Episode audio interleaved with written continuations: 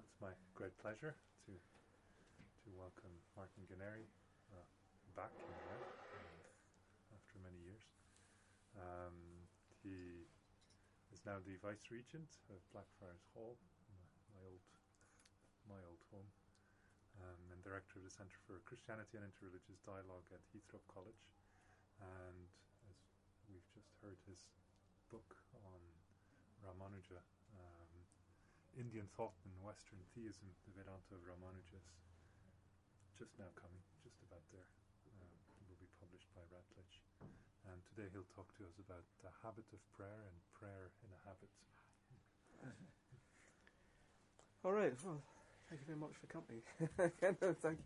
Uh, I, I can rather ambitiously uh, do 20 handouts, which maybe too many. So if people want two, you have a few. But uh, I mean, just or even three. Yeah, but uh, let's. Uh, it's it, it is just. Uh, it's just. Um, the the two sides of the handout, uh, as you'll see. And, uh, One side. oh no! You got, oh, you got the top copy. Sorry. Yeah, those two. Those Thank you. yeah.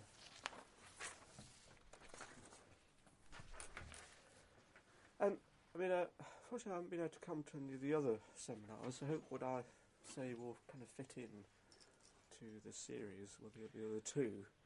Um, but uh, and and uh, I doubt that I'll, I'll speak for longer than uh, well forty minutes. So there'll be some time for us to just put everything together. Again, again, reflect on how this relates to the previous ones. So, in this uh, seminar, I'd like to consider common or public prayer in the Catholic Christian tradition. The daily routine of common prayer is known as the hours of prayer or the divine office. And the perhaps rather odd sounding Latinate phrase divine office here just means the duty or work of divine worship.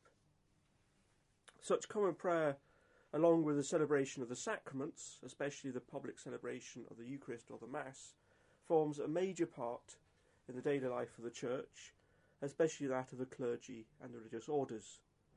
In this seminar, I would like to consider what kind of activity this is, what it means for those taking part in it, how it's understood in the Catholic tradition. And in doing so, I'm going to focus in particular on one religious order. Guess which one? uh, yes, you guessed it, the Dominican order, since this is the order I belong to. But I should say that for the most part, what I'm going to say about the Dominican order is really representative of the Catholic tradition as a whole. In some, as I hope we'll see as we go on, such common or public prayer is meant to be a daily activity which develops a good habit in those taking part. In the case of members of the Dominican order, this is a good habit for those who already wear good habits. The white habit of our Holy Father, St. Dominic, as we put it, hence the rather ridiculous title for this talk. Such prayer develops a good habit in those taking part, a good habit which in the Catholic tradition is further named as the virtue of religion. This understanding of common prayer is then part of a wider account of human action in terms of virtues, those patterns of activity which lead in their different ways to human flourishing or to the manifestation of what is good for human beings qua human beings. However, a further and particularly Christian understanding is that the virtue of Christian religion is understood to be primarily a Christological activity, the action of Christ himself, in which human beings freely share. This expresses the fundamental Christian understanding that it is through the action of Christ that human beings come to flourish and to achieve their good. Common prayer is thus understood to be the action of Christ in which the Church participates as Christ's mystical body. Now, all of this, what is meant by this, will become clearer as we go on. So, in this seminar, I'm first going to say a little bit about the Dominican order and about common prayer within it, then talk about the virtue of religion in general, and then finally look at how this is understood to be the action of Christ. So, firstly, then, Dominican tradition and common prayer. And on your handout, I've just given you a, a quotation which we'll come to uh, from the constitutions of the order, so we'll look at that in a moment under number one. First, then, a little about the Dominican order. The Dominican order is otherwise known as the Order of Preachers or the Friars Preachers. The order was founded by St. Dominic in the 13th century and will in 2016 be celebrating its 800th anniversary. The first Dominican priory here in Oxford was founded in 1221, the last priory to be established by St. Dominic himself, with the third and present priory being founded in 1921, now existing as Blackfriars Hall on St. Giles. Blackfriars is both a permanent private hall within Oxford University with 40 matriculated students and a general studium or house of studies within the order, with Dominicans from different countries of the world and members of other religious orders studying there. The Dominican order is, we might say, semi monastic in character. On the one hand, like monks, the order places a strong emphasis on the common life. Dominicans live together in priories with common prayer, common meals, and common chapter meetings. On the other hand, unlike monks, they take no vow to live in one place, but are assigned as needs be to different priories in the course of their lives. Moreover, at the heart of Dominican life and the purpose for which the order was founded is the work of preaching, which involves a serious commitment to study and then to teaching in universities or religious houses of study, as well as to other forms of preaching, such as liturgical celebrations or in the context of other forms of pastoral care, such as par- parishes or university chaplaincies. A traditional way of characterizing the distinctive nature of the order's life and work is to say that it combines the contemplative and active life, contemplating God and divine revelation through prayer and study, but active in bringing the fruits of that contemplation to others through the activity of preaching in the different forms indicated. And a much used motto of the order is contemplari et contemplata aliis tradere, to contemplate and to hand over the fruits of contemplation to others.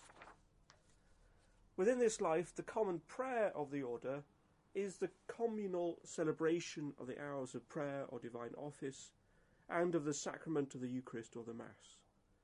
The hours of prayer is that daily schedule of prayer developed in the monastic tradition in which each day is framed and sanctified by prayer. At the heart of this prayer is the chanting of the Psalms, accompanied by scriptural readings and other songs and prayers of petition. For its part, the Eucharist in the Catholic tradition is understood to be the celebration of the death of Christ. Christ's death is understood to have been a sacrifice, and the Eucharist makes that sac- sacrifice present each time it is celebrated. The Eucharist is understood to be a sacrament an activity in which a spiritual reality is made present and effective, namely the real presence of Christ Himself in the consecrated bread and wine, and the saving effects of His sacrificial death. Thus, in the Dominican Priory here in Oxford, each day starts with the office of readings, in which long readings are taken from the Bible, the Church Fathers, from medieval and modern teachers and saints. This is immediately followed by morning prayer then at lunchtime by midday, midday prayer, then in the evening there is Mass and evening prayer. In all these hours of prayer, the chanting of psalms and other readings and prayers takes place. The friars come together in the chapel to celebrate this common prayer, with members of the public able to attend and take part if they wish. And this common prayer frames and sanctifies a day which is otherwise largely taken up with study and teaching, with lectures and tutorials, as well as other common activities such as the meals and community meetings, as well as the whole business of running the hall itself with all that that entails. Let me tell you, it entails quite a lot.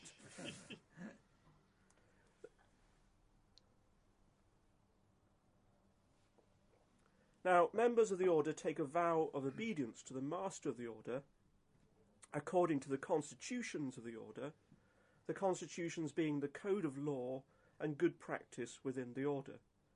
And within the constitutions, it talks about the importance and meaning of this common prayer in the order. The constitutions thus represent a first explanation of how common prayer is understood in the Dominican order. And so it's to the constitutions on prayer I now want to turn. And if you look at there's just a section from the constitutions I've given you, and I'll, I'll just read that out. It is the expressed wish of St. Dominic that the solemn celebration of the liturgy in common be accepted as one of the principal duties of our vocation. The mystery of salvation is present and active in the liturgy, especially in the Eucharist. The brothers should take part in the mystery, contemplate it, proclaim it through preaching to all, so that they may be incorporated into Christ through the sacraments of faith. In the liturgy, the brothers, together with Christ, glorify God for his eternal plan and for the wonderful workings of grace. They pray to the Father of mercies for the whole church, for the needs and salvation of the whole world. Thus, the celebration of the liturgy is the centre and heart of our life, the basic source of our unity. Now, in the rest of this seminar, uh, we shall see what understanding of common prayer is behind the ideas in this text. And in many ways, the rest of this seminar paper is a kind of commentary on this text. At this stage, however, we can perhaps just note that common prayer is depicted as an activity, a practice in the terms given in the introduction to this seminar series, a practice that is meant to bring together the two dimensions of the life of the order, namely the contemplation of God and of the things revealed and done by God, and secondly, the handing over of the fruits of that contemplation in the work of preaching. Moreover, we can see how such prayer is Christological in character. It is a way of sharing in the action of Christ. So, secondly, then, the virtue of religion. To further our understanding of what such prayer means in the Dominican tradition, and indeed in the wider Catholic Church, we can now turn to the greatest of all Dominican teachers, the 13th century scholastic theologian St. Thomas Aquinas. Aquinas' account of what such common prayer means is contained within his account of religion in general, and also later on in his account of what Christ achieves, and hence the particular character of Christian, what, what the particular character of Christian religion is like. In his most influential work, the Summa Theologiae, Aquinas discusses religion in general in the second part of the work, where he deals with human acts.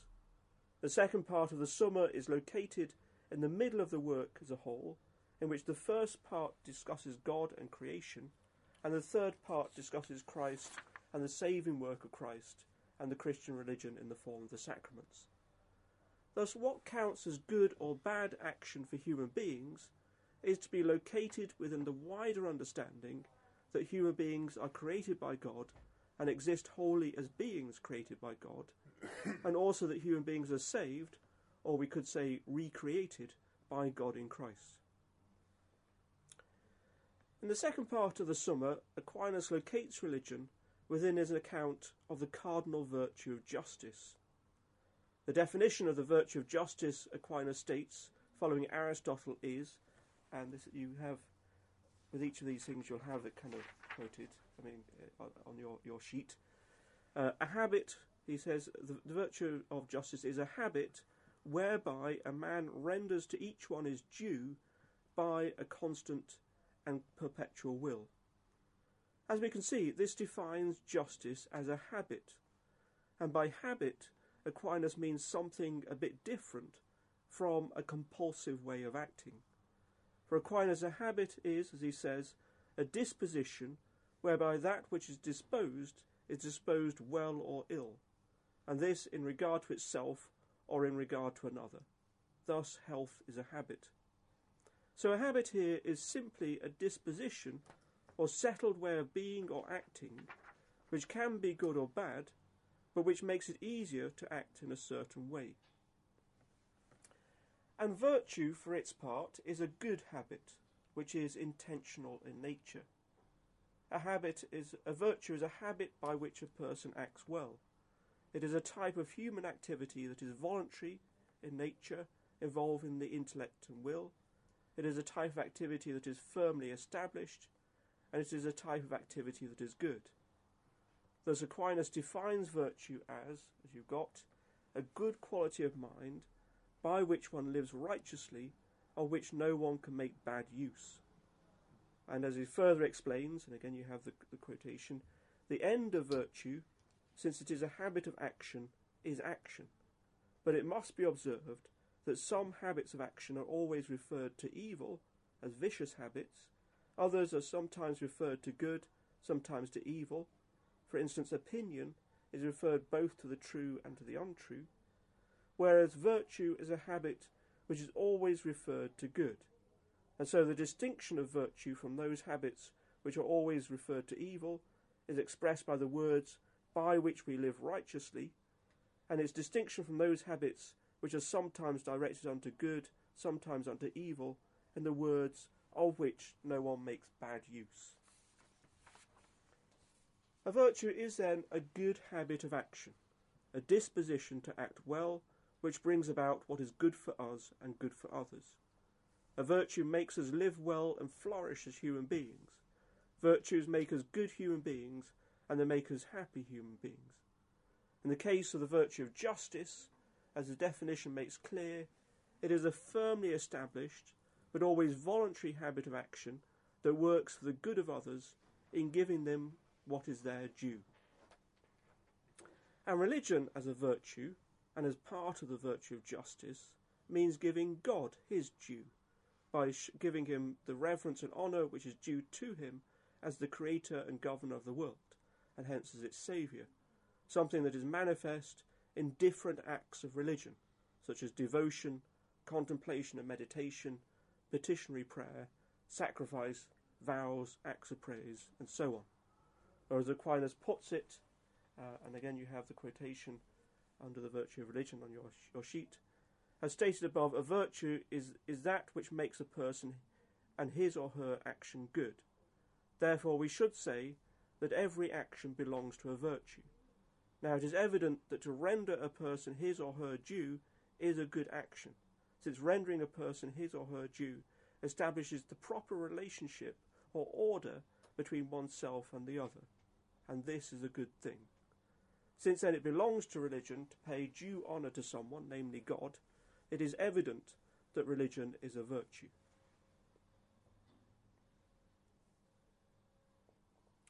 So religion is then a settled way of acting, a giving to God what is due to him, which orders us to God in the way that we should be as human beings, and which therefore makes us good as human beings. Practicing and growing in the virtue of religion perfects us as human beings and bring us, brings us spiritual joy as human beings. As Aquinas points out, acts of religion are meant for our benefit as human beings. They're not meant for God's benefit, since God stands in need of nothing. Rather, the practice of religion perfects the human mind by ordering it to God. And this is a, the second small quotation under the virtue of religion, where he says, We pay God honour and reverence, not for his sake, because he is of himself full of glory, to which no creature can add anything, but for our own sake, because by the very fact that we revere and honour God, our mind is subjected to him, wherein its perfection consists.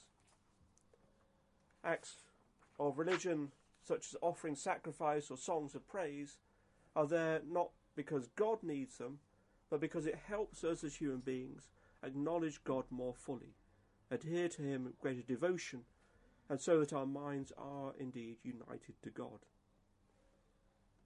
So, within this account of religion given by Aquinas, the practice of common prayer is an exercise in the virtue of religion, which is itself part of the exercise of the virtue of justice.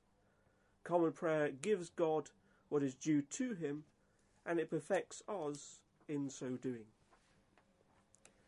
Yet for Aquinas, the practice of the virtue of religion also reaches out towards the good of others. Actions carried out for the good of others are in effect part of a wider action of showing reverence for God.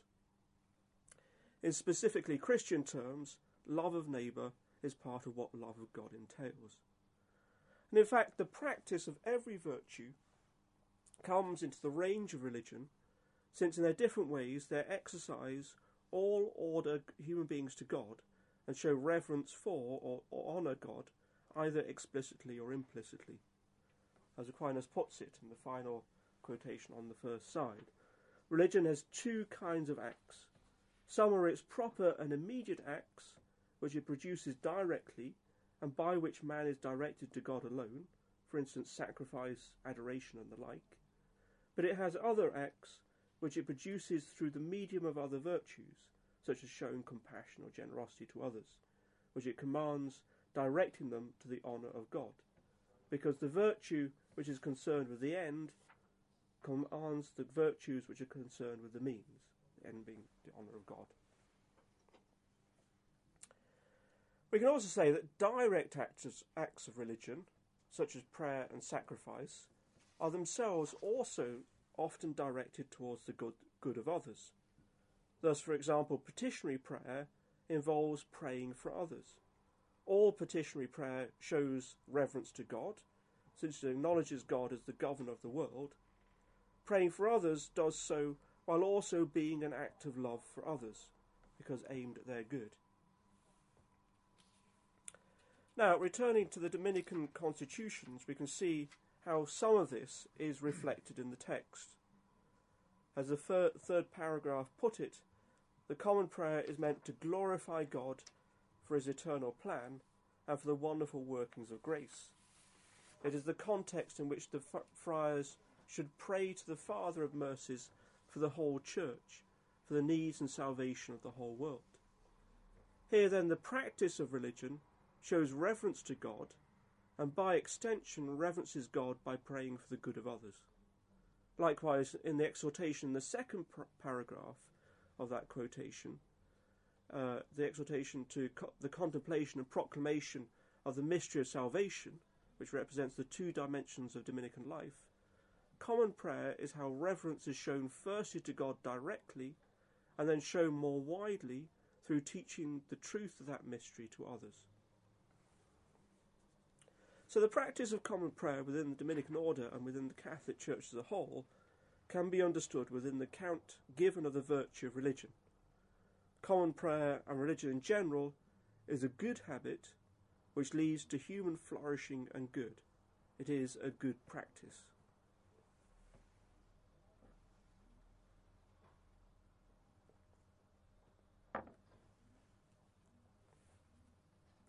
Well, thirdly, then, I want to introduce the Christological dimension of Christian prayer and Christian religion. We've already seen that within the Dominican constitutions, Christ and the work of Christ is repeatedly mentioned as integral to the understanding of and exhortation to common prayer. Keeping with Aquinas for the time being, the features of religion in general are applied by Aquinas specifically to Christ in the third part of the Summa, where Aquinas gives an account of the saving work of Christ.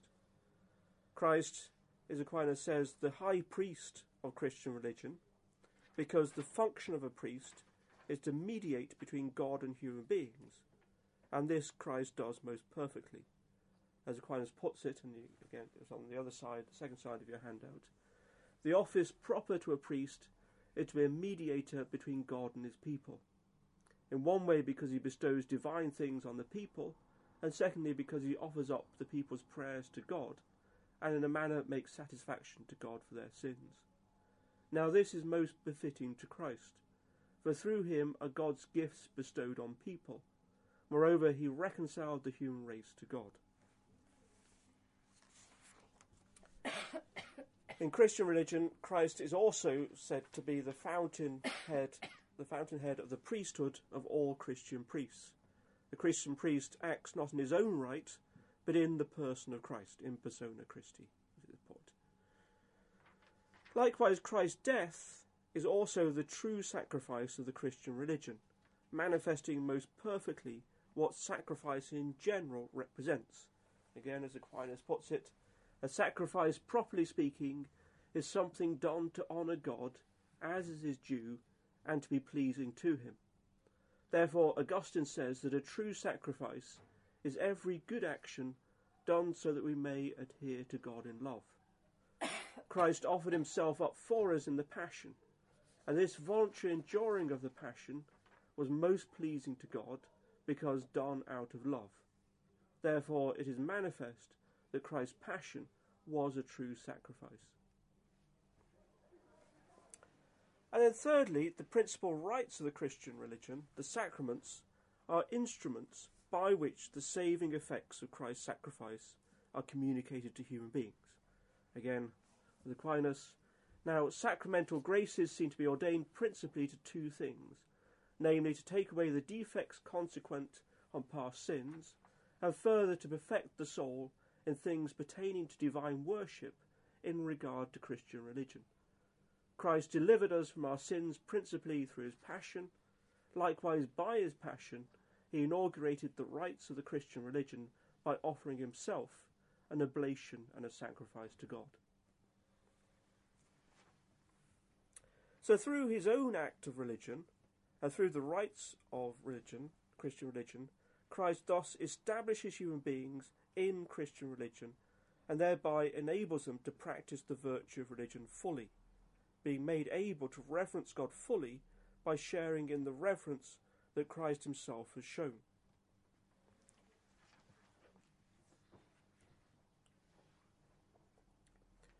This Christological understanding of Christian religion continues to underlie modern Catholic accounts of Christian religion, including the hours of prayer or divine office. And it is to the account given in the teaching of the Second Vatican Council, which in the middle of the 20th century brought about the reform of the practice of religion in the Catholic Church, and to modern church documents which implement the teaching of the Council, that I now want to turn.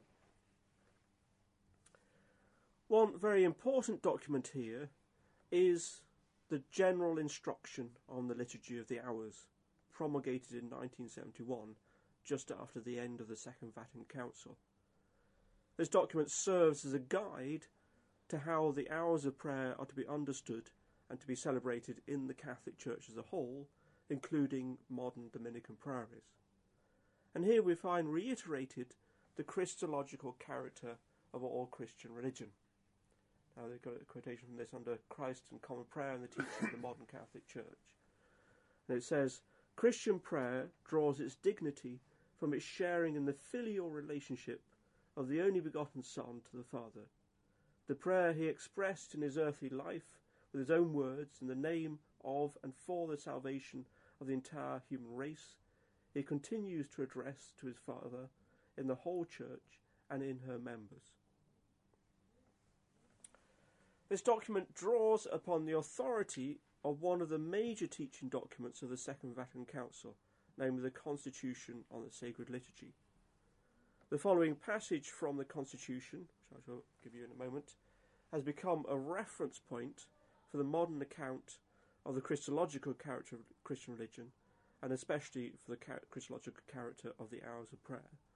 So, as the, as the document says, and this is the second two paragraphs in that kind of subsection. Jesus Christ, high priest of the new and eternal covenant, taking on human nature, introduced into this earthly exile that hymn which is sung throughout all ages in the halls of heaven.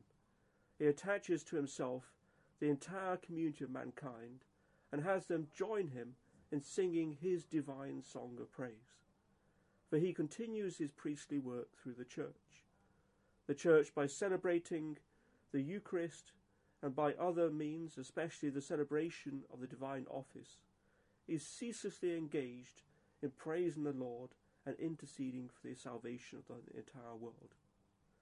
The divine office, in keeping with ancient Christian tradition, is so devised that the whole course of the day and night is made holy by the praise of God. Therefore, when this wonderful song of praise is correctly celebrated by priests and others deputed to it by the Church, or by the faithful, meaning the whole membership of the church, praying together with the priest in the approved form, then it is truly the voice of the bride herself addressed to a bridegroom. It is the very prayer which Christ himself, together with his body, addresses to the Father.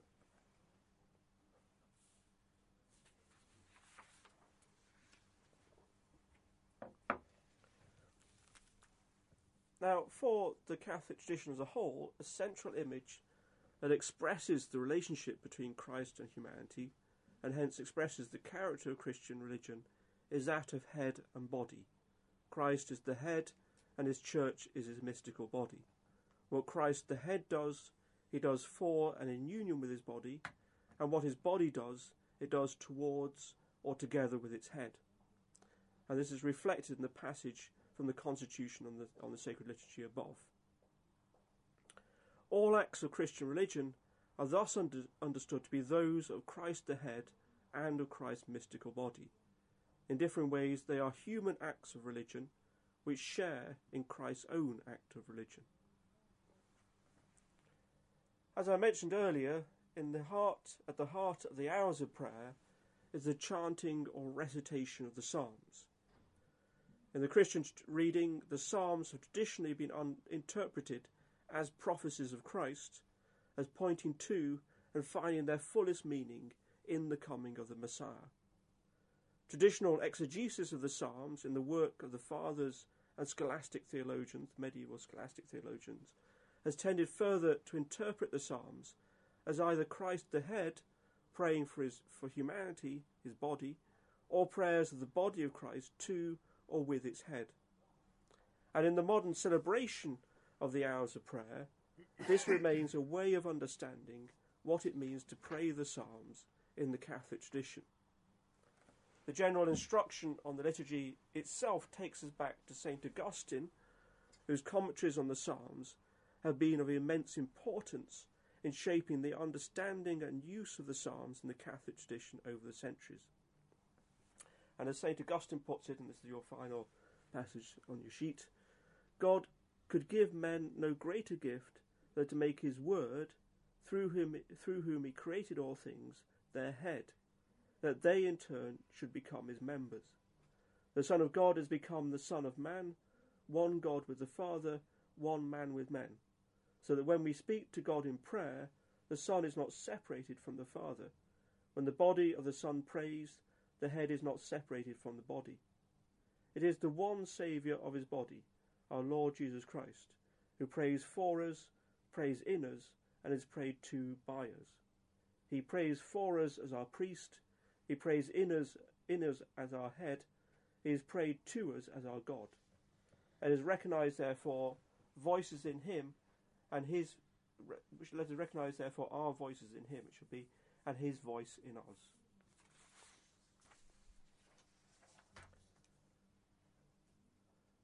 one further consequence of this image and the, of the reality it points to is that Christian religion, especially common prayer, should by its very nature serve to express and deepen the bonds of unity for those taking part, since its celebration continually renews the idea that there is one head and one body acting together.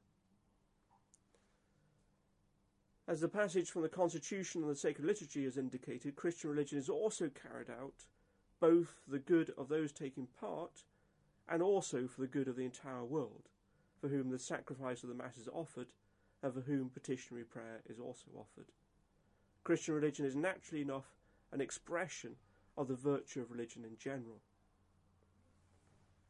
The teaching found in these documents and this understanding of what it means to pray the Psalms in the common prayer is also reflected in the Dominican constitutions in its modern edition that we've been considering, when it talks of the mystery of salvation being present and active in the liturgy, and of people being incorporated into Christ through the sacraments of faith, or that the brothers together with Christ glorify God for his eternal plan and for the wonderful workings of grace or of praying for the needs and salvation of the whole world, and of the prayer as being, as it, put puts it, the basic source of our unity. So all these ideas then are kind of reflected um, in in the, the the modern version of the constitutions of the order. Now then, kind of just a brief word in conclusion.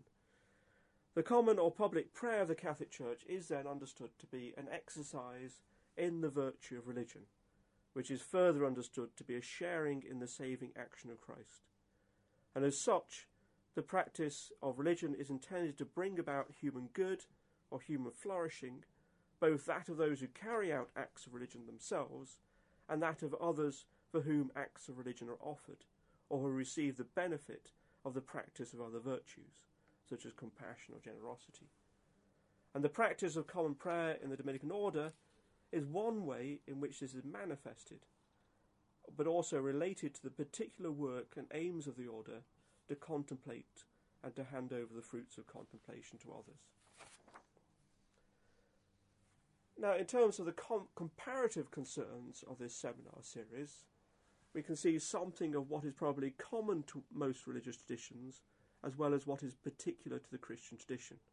You know, and very briefly put, for it is probably common to all religious traditions to reflect on religion as an activity, a practice, as being something which is for the good of human beings, qua human beings, however the human beings are understood as well as a practice that has to be cultivated over time and with much effort. On the other hand, as we've seen, the Christological dimension is a particular thing in the Christian tradition and is certainly fundamental to the understanding of religion uh, in the Christian tradition. Okay, thank you.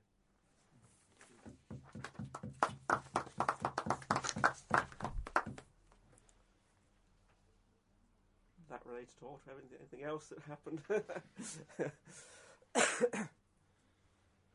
it's interesting, isn't it, that in historical critical terms, which because it's very much a studying tradition that you belong to, the Psalms are actually the Jewish prayer book of the Second Temple. Yeah. So the Christology really, I'm going to be very provocative, yeah. is completely irrelevant actually. They're Jewish Jewish people. Someone like Lionel Blue, as I've heard him say that, um, you know, prayer is using words to work on yourself. Yeah. And I've also had it said of the Psalms, which I always thought was quite helpful, that since many of them are very controversial in what they ask of God in the destruction of one's enemies, they give you permission to hate. Yeah. I mean, how does that all fit in? Well, I think I mean as you, as you know, kind of there's a there's a, a, a variety of interpretation of the scriptures. Uh, so I mean, the historical critical dimension is only one way of approaching the scriptures, and it, itself is, you know, it is is under has become less important uh, as a as a one way of approaching the scriptures. So I mean, I think we, we should have to talk about kind of a polyvalency uh, in terms of interpretation of the scriptures. My, I mean, the, the, the point here is, is of course, what does it mean uh, for the, the scriptures to be received in the, in the Christian church? What does it mean for them to be part, the central part of the activity of common prayer? And it's, and it's with, with it, what it means is that they're uh, understood to be the prayer of Christ. I mean, they've got these different voices that, that Augustine talks about, the kind of pro, uh, of, of sometimes Christ praying for us, sometimes the body praying. Um, so that that's a kind of what it's really kind of focusing on what they actually mean uh, in the Christian tradition of of prayer, um, and that sits alongside then historical critical readings, sits alongside the way the psalms are used in Jewish prayer, uh, and and and other other ways in which they've been received down the ages. Um, in terms of how the, the, the problematic nature of, of, of, some of the Psalms, um, um, and what one guide, interestingly, that St. Augustine also gives in his, his book, De Doctrina Christiana, on the Christian teaching, he, when he, and he's very, which a work in which he's very much concerned with how we are to understand and teach the scriptures with all the difficult passages within them, he, he establishes a kind of hermeneutical rule um, that um, the, the scriptures, we can know that the scriptures are rightly understood when they speak to us about love of God and love of neighbour. So this this is um, you know one way. I mean this is this is obviously in the world of patristic and, and scholastic approaches to scripture, which makes sense within the, the kind of the, nature of the reception I've been talking about. Um, one way in which the scriptures can speak to people within the Christian tradition um, as God's voice, uh, but make sense of all the different passages. Um, but leave, leaving that aside, then um, um, the the I mean just uh, in terms of other ways of approaching the Psalms uh, and the different uh, moods and uh, words found within them. Um, partly a general point uh, that's made, and again, it's a point which is made in the, the general instruction. And again, you know, the reason for looking at these documents is that the Catholic Church is very good at, at having documents, as I'm sure you can know. Uh, but but it does mean that you can actually point to something and say, well, this is this is an articulated, representative way of understanding something uh, within the Catholic tradition. Um, and it, you know, it, and it, and one th- one thing point it makes uh, is that um, when when members of the church are praying the psalms, um, you know, it's answering the question: well, what, what, how can I pray the psalms when, you know, sometimes they're they're songs of praise where I don't really feel very praising myself. You know, I mean, the, the psalms of lament where I feel quite happy, and and it's you know, it's uh, it, the point it makes in reply, you know, it, is that this this is the the prayer of the church as a whole, and it reflects the different ways in which the church prays, and that sometimes the church prays the whole in praise, sometimes in thanksgiving, sometimes in lament. So one's joining with the church as a whole uh, in that aspect. And I suppose by wider extension of that, then one can talk about, you know, and again, this is a very kind of Christian way of looking at it, but kind of, you know, a lot of the more difficult places as being reflecting something of the kind of the whole kind of agony and complexity of human life, especially as fallen human life, uh, with all its dimensions, um, as one way of looking at some of the more difficult passages. But I mean, the the the, the, the very the more you know, kind of there are some very belligerent parts of the Psalms and and, and, and particular parts of the Psalms which which are, are problematic and, and, and in effect uh, one is really I mean, unless one adopts a kind of historical approach and all the kind of difficulties and challenges that that has, one is, one is led back to the way the, the, the scriptures have been used and interpreted in the, the church from the very beginning, which is more it's along the lines of, of St. Augustine and along the lines of this Christological reading. Uh, and to, to think, well, what does it mean for the church? What does it mean to me as a member of the church? to pray this? How do I? How can I understand this passage uh, within uh, the scriptures as a whole as as being in some way the unified Word of God? You know, what does it mean to? How does that that that sense of the, the scriptures as a whole being the voice the voice of one God with one consistent you know, to divine will? Uh, how does that make me reinterpret some passages? Um, however, you know, historically they've they've risen.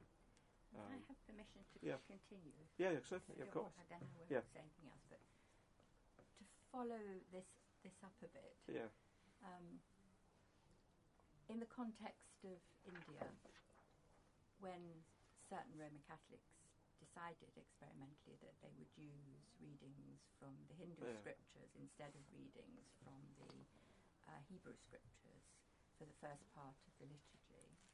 So, in other words, seeing that in the Indian context there was there an existing tradition which might well flow into the New Testament and looked at through the eyes of Christology.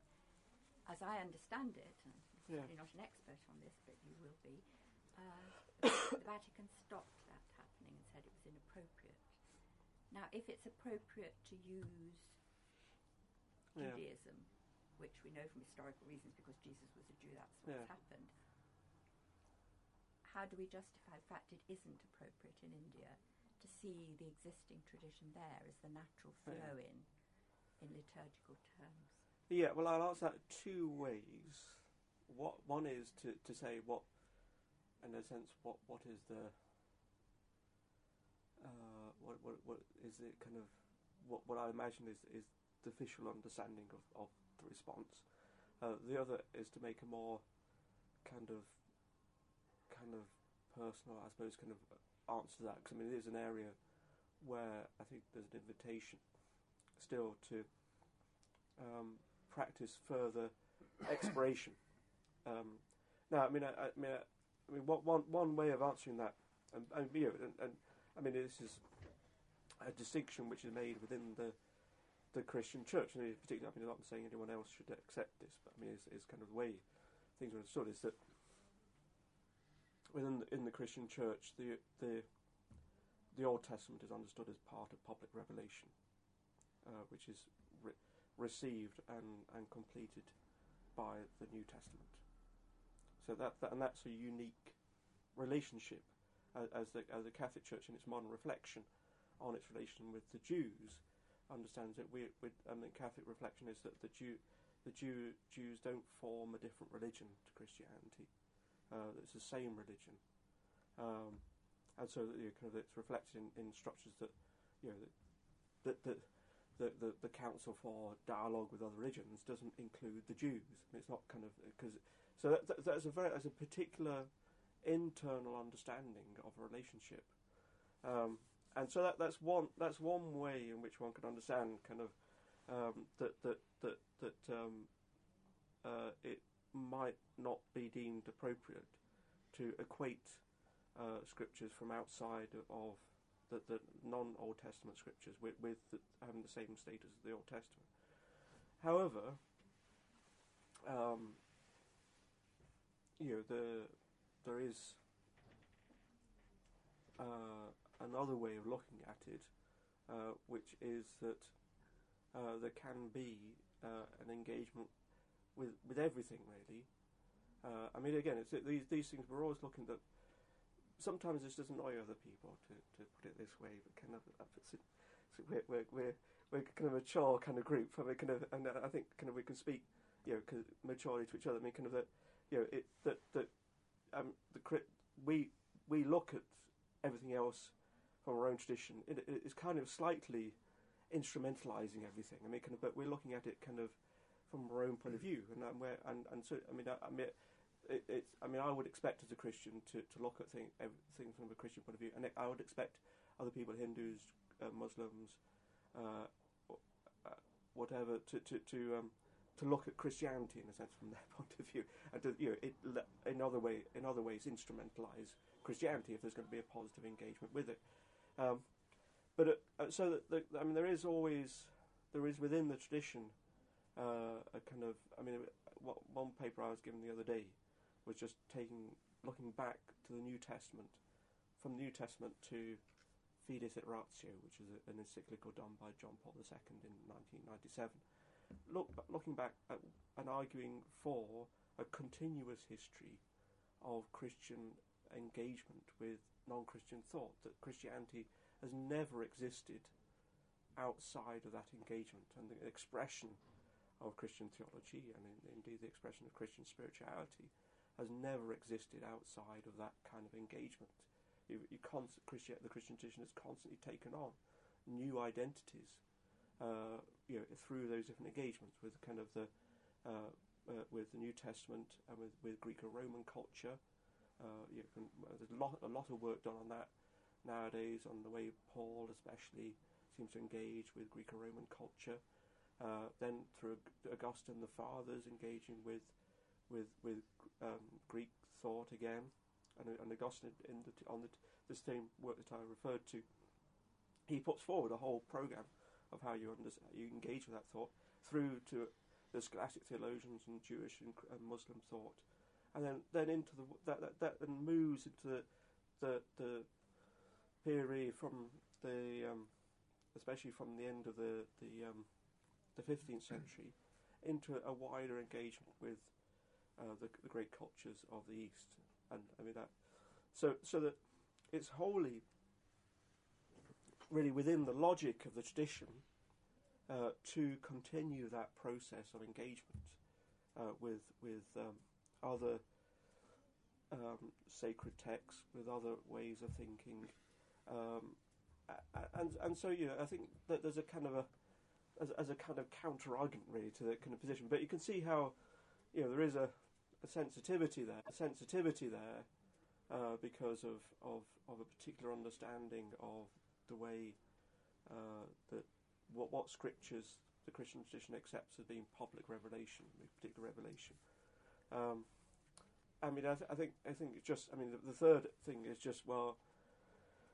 Uh, I think there just was a bit of a reaction to a lot of the, the things that took place, and, and unfortunately, um, I mean, I think uh, uh, we, we continue to live in, in a, a, time when uh, that reaction is, is taking place. And, I mean, I'd maybe hope that there could be a relaxing of that, kind a bit of re-exploration. But there's uh, obviously a very complicated situation. I mean, as we know, kind of Christian engagement with uh, Hindu culture in India has become a very complicated thing in the in, re- more recently, and the whole, uh, you know, kind of whether it's actually acceptable for Christianity to engage with Hindu culture by appropriating its symbols and its scriptures is a question which is, you know, not only raised by Christians but also raised by Hindus as well.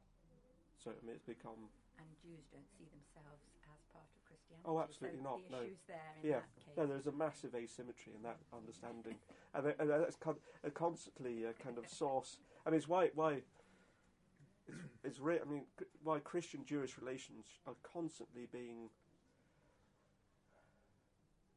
kind of grating because there is. I mean, the, the, there is often such a difference of understanding, and I think it requires such a lot of of of, of t- stepping back to understand why there, there is such a conflict of understanding. The kind of um, yeah, I, I very much like this, the way you've used religion throughout. Religion in the sense of religio, to link. And, and in, in some ways addressing the question of the use of the Psalms, I think that it, the use of the Psalms is, in the Christian tradition, links back with another tradition, and tradition understood ultimately as a transmission, which always involves a transformation. Um, but it also occurs to me from my own practice in a, a Zen monastery and coming up with some of these same. I remember when I, I entered and I struggled with the translation that was being used of the Sino Japanese. And then one morning at about four in the morning, we were chanting together, and I just listened and realized that it was a medium by which we all came, were linked together by our voice. That it was not the words, it was the mech- what, how they served as a mechanism of linking or understanding the implicit linkages among all of us. So I think there might be, to kind of bring your question and your answer together, there's, I think, this, um, this linking. But, and this is, so my, qu- one of my questions comes at this intersection uh, and f- reading through, you know, particularly recently Thomas Merton, and seeing how the office in the through his writings and my understanding of these other Christian traditions through his writings, the Camaldolese and the uh, Carthusians, who have greatly abbreviated or have kind of restricted this.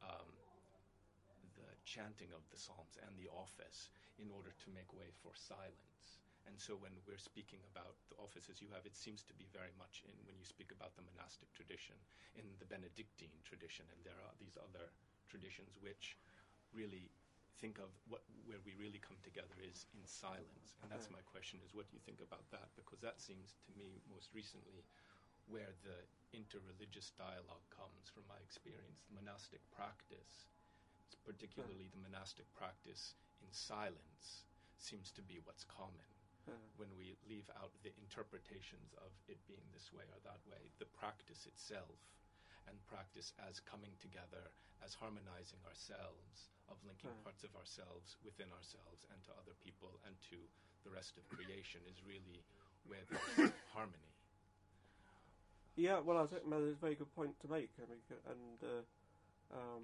I, I suppose. Um, I mean, si- silence isn't. I mean, I haven't really kind of talked about it very much. But talking about silence is kind of the opposite. Kind of, but uh, kind of.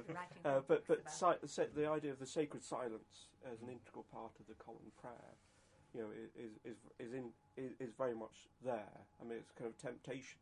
I mean, obviously, I, I presented a an ideal picture. I mean, you know, the, the the theory, as it were, of their practice, and obviously, in the, in reality, you know, there's a, it's a matter of measuring up to the pra- the ideal in, as well as you can.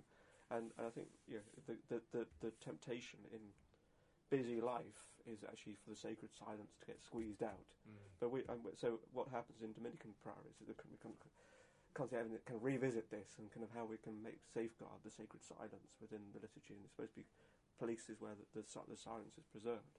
But I think I think you're right. As a common, as a kind of common activity, uh, then it is a very important moment of encounter. I mean, it, I suppose to my mind, it's um, is what is one of those actions which allows a multiplicity of meaning to it, doesn't it? I mean, the same way that you know, in terms of ethical practice, you know, there can be a convergence of ethical practice, even though there are different ways of understanding the the, the purpose and the, the the meaning of that, that kind of ethical action. But it, it you know, the, the fact that you're doing the same thing, as you can be very powerful, and it can be so much uh, uh, uh, better a vehicle for in, interreligious engagement, interreligious co- cooperation than uh, the level of, of doctrine where the kind of the difference is, is so apparent. Um, but no, as, as a religious practice, silence, yeah, I think is immensely. Um, it, yeah, I mean, it's a, me- a, a very obvious and very good common thing. And it seems that in these practices, although I'm, I'm less familiar with some of the Hindu practices than I am with the Christian and the Zen practices, which is they, it kind of all arises from a monastic practice or some degree of ascetic practice, and that we begin to get these disturbances in the harmony, have to go through these very complicated philosophical reconciliations when we step outside of the monastic practice or kind of outside of the silence and begin breaking it up with words or and of course there's a relationship as Right. in your tradition between the contemplation and the activity but that can be done in some notion of silence and it's only when we step out of that that we have some of the difficulty and it, w- uh, most of the, the monks I know don't uh, are at, from the various traditions are able to come together quite easily and practice together at like the Gethsemani encounters in Kentucky or so I wonder you, your opinion about whether some of these issues and kind of linking back to the Psalms is it's only when things are said and then we need to begin interpreting what is said where the problem comes in in practice and that the habit of silence is really Right. um, Yeah, no, but I mean, I think I think that it's true. I mean, I think kind of, uh, but I suppose. I mean, it goes back, I suppose, to what we were talking about, but earlier on. I mean, it, it takes you have, you have to be listening to the. I mean, uh, to be able to create a context where people can listen to the differences and, and the deeply problematic of things and what people say. I mean, they're different, wh- wh- whether contained in the sacred scriptures or contained in, in the the the um, the, the traditions um, is is is obviously immensely important. I mean, I think I think a really mature kind of encounter uh, between religions has got to be able to uh, engage with all that as well, rather than try and avoid it. I mean, it, it, but it does take a great deal. I mean, you know, ta takes a, you know, a, a great deal of maturity of of uh, being able to accept that there are kind of the, the, the, the differences and that you know, the, the, the, the, there are things really irreconcilable. I mean, just um, and to, to I mean, just I mean, it's growth and understanding of why people do say and do things. But, uh, but I mean, I think that yeah, I mean, not not that doesn't take away from the the, the point. I mean, I think that what you're saying a bit about you know, c- common act, religious action, of silence. I mean, I think that has become recognised as a very powerful uh, point of encounter, and often in many ways the only the, the, the point of encounter that we can have when we can't do anything else. I mean, yeah, uh, taking off on silence, with uh, this notion of contemplation, yeah, and uh, my image of contemplation is something that one does in silence. But then it kind of, it occurs to me that uh, perhaps the the practice of the office, uh, what is it called? The office of prayer yeah, uh, in community is also. I, this is a question: Is it understood as as a form of contemplation? Because you said Dominican order is about contemplation and then the sharing of the fruits of contemplation. yeah. So, since the prayer is so central, does that mean that Uh. this is part of the act of contemplation? Is it understood that way, or is contemplation something you do by yourself? Yeah, I mean, one of the one of the, the difficulties is that so many of these terms have a broader and narrower meaning, uh, and, and and within Christian Catholic schemes of prayer, then contemplation can be used properly as a, a particular form of prayer. Mm. Uh, whereas in, in terms of the motto of the order, Contemplare Contemplatores Tradere, it's being used as, in a very general way, Mm. uh, which, which um, includes both the prayer as, as said together uh, and, and the, the study has done uh, otherwise. I mean, Mhm. the whole, whole business of the study has done otherwise as an act of contemplation. Mm. The life of contemplation. Yeah. So it's a kind of broad term uh, of you know just of, of. I mean, one could use. I know. I mean, you could use it. I mean, the problem is once you move away from using the, the term contemplation, we have to break it down to a number of, of Yeah. things which are kind of grouped together in that. I mean, both it's both the kind of meditation, reflection, Mm. reception, you know, se- serious study in terms of, you know, kind of both, uh, kind of more meditative uh, lectio divina of, of sacred reading of the scriptures, commentary on the scriptures, uh, but also the kind of disputatio, the kind of the, the kind of Mm. uh, um, argumentative uh, under, approach to study. So all, all that would be classified and under the broad definition of contemplation. But there is also a narrower definition of contemplation, which is you know is, is the kind of prayer which is done. You know, in in is, sort of a, a, si- a silent and and subjective Mm. activity, uh, which you know, when there is a, you know, a, a kind of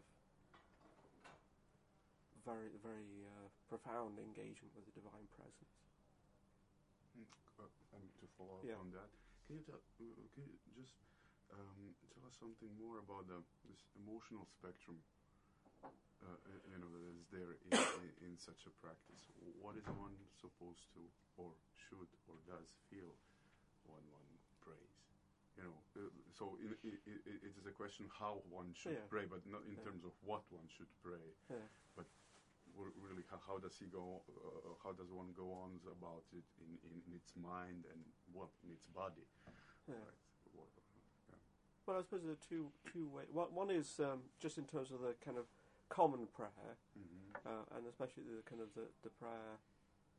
Uh, I mean, if, as I said, kind of the the, com- the hours of prayer uh, divide up the day in a certain way, and and you know, they have uh, the the heart of the, the psalms, uh, and then there are particular canticles, taken songs from the the, the, the New Testament uh, and from the Old Testament, and and uh, readings, uh, and and um, the the whole thing is structured to actually work to to, to structure emotions, you know, as you might, one might say, hmm uh, in the sense that uh, both, um, I mean, the Psalms themselves, as the kind of Peggy kind of will, will know from her historical critical study, the Gattung, Gattungen, the kind of the, the f- form critical study of the kind of Psalms, uh, divides the Psalms into different um, types. So some Psalms of thanksgiving, of praise, of lament. So the Psalms already you know, are, are you know, and it doesn't. I mean, th- that way of understanding, dividing them up, without being, using the modern terminology, uh, has has always been present. I mean, you find some you know, remarkable parallels to modern uh, form critical study of the, the Psalms in, in the patristic writings. Um, so the Psalms themselves have, have been, you know, naturally have different moods to them, Mhm. different um, emotions attached to them, uh, and and so they're they're selected uh, grouped together, you know, within the day on on that basis. So, I mean, psalms of praise tend to be first thing in the morning, thanksgiving later on in the day. Uh, the two, the two, the morning office and the, the evening office, Lauds and, and vespers, uh, in the more Latinate kind of terminology, are the regarded as the two hinges of the day. You know, kind of in that way. Uh, that patterning, you know, goes on with all the selection of the other things, and likewise throughout the the, li- the year, because we have a kind of liturgical year, which in a, in a kind of mirrors the kind of um, the, the, the the history of salvation, of, of you know, as particularly focused in, in Christ's life. Um, then um, that there are periods of the year which are more about celebration uh, and rejoicing, uh, and there are periods of the year which are more about lamentation and, and penance. and so the kind of the the the psalms and the readings and everything else are kind of you know with the, the yearly cycle are kind of mirror that. So Mm-hmm. the po- the common prayer itself then uh, does provide an, a, a framework for guiding people's emotions. I mean, you are you're a member of the mystical body, praying the the prayer with the whole church, with Christ the head and the whole So church. you are supposed to So- take on the. Yeah, on so it should be mirrored. Now, I mean, obviously, this is it's an ideal thing. I mean, that there is, that there's always the question of the, the, the external act and the internal reception of that. Mm-hmm. And, and I mean, the thing is about, um, as with with all acts of, of religion, I mean, certainly the, with this whole public prayer in all its different ways and sacraments, you know, there's, it's, a- it's a, it's a, it, the, the, the, the, the, virtue of it is, is gradually becoming integrated into the, Mhm. the way it's understood and the reality that it should be.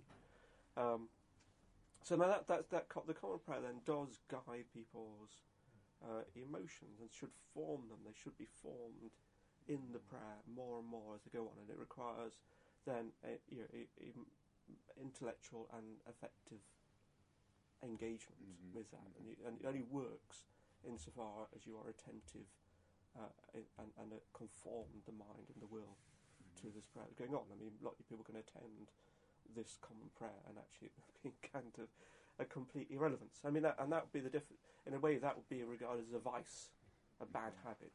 The difference, you know, habits and practices are kind of part of this seminar series. Well, you know, if the practice of the virtue of religion is to do it in the way as I've set it out, you know, of the a, a vicious way of doing it Mhm. uh, would I mean one extreme would be to do it for completely opposite kind of reasons, and, but but, but it, to be inattentive and unengaged with it is actually really to bring it down to a vice. Mhm. Um, but then of course individually in other aspects the prayer, then I mean it is uh, you, the whole uh, emotions that are, are there. Part, part of the engagement of all prayer um, is is um, is, as it were, all, all prayer ex- exposes where we are as individuals, um, and, and part of the, the, the, the purpose of prayer is is a purification of, of desires. Know, kind of both in terms of, of awareness and, and response to the presence of God, Mhm. uh, but also a response, uh, you know, an attunement to the will of God. I mean, Saint Bernard of Clairvaux, in his great commentary on the Song of Songs, you know, talks about the mystical marriage, the kind of theme of, of uh, you know, and, and uh, the mystical marriage where the, the will of the individual soul is attuned to the will of Christ. So that's something, an, an end point, as it were, to get to. Um, uh, so, so that's that's the, the, the kind of the other that the, the wider effective side, of course, is there. I mean, kind of, and, and Mhm. I mean, all prayer, whatever, whether it's liturgical prayer or kind of private prayer, you know, is going to have, you know, that, that the, the, the challenge of the ex- exposure where an individual is at in terms of his or her relationship with the divine and, and the divine will, uh, and, and should lead to, con- you know, kind of transformation of life, purification of It, it seems like uh, uh, you were mentioning the uh, comparative uh, Yeah. practice as a, as a place of comparison. It seems like emotions can also be really a topic Uh, for a, uh, for a comparison. You know, how does particular religious uh, tradition expresses or, or, or feels a, a, a love of God or, or submission